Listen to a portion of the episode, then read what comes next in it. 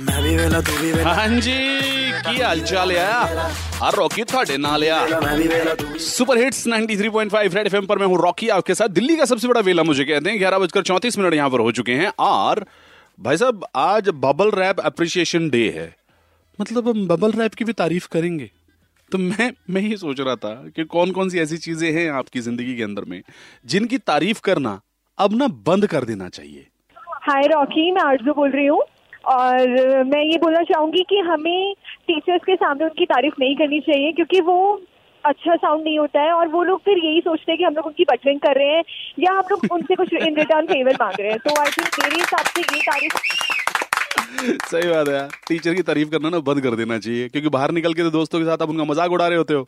यह है राणा जतन देसाई। जी बताइए कौन कौन सी ऐसी चीज़ें हैं? और हम लोगों को आज उन चीज़ों का जैसे मैं सुन रहा था पे आपने बोला कि किन चीज़ों की तारीफ़ करना बंद कर देना चाहिए तो हमें पॉलिटिशियंस की तारीफ़ कर देना बंद करना चाहिए।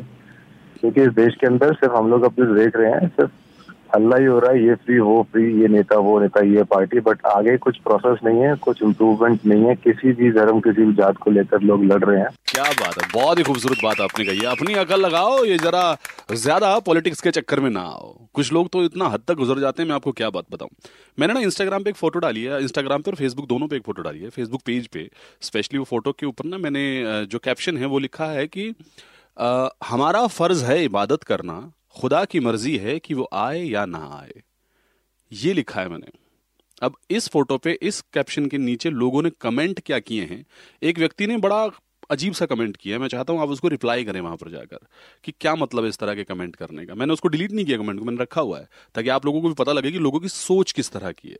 ठीक है? जाकर आप एक बार चेकआउट मारें जरा कि क्या क्या लिखते हैं लोग। रेड एफ़ पर मैं हूँ रॉकी बजाते रहो।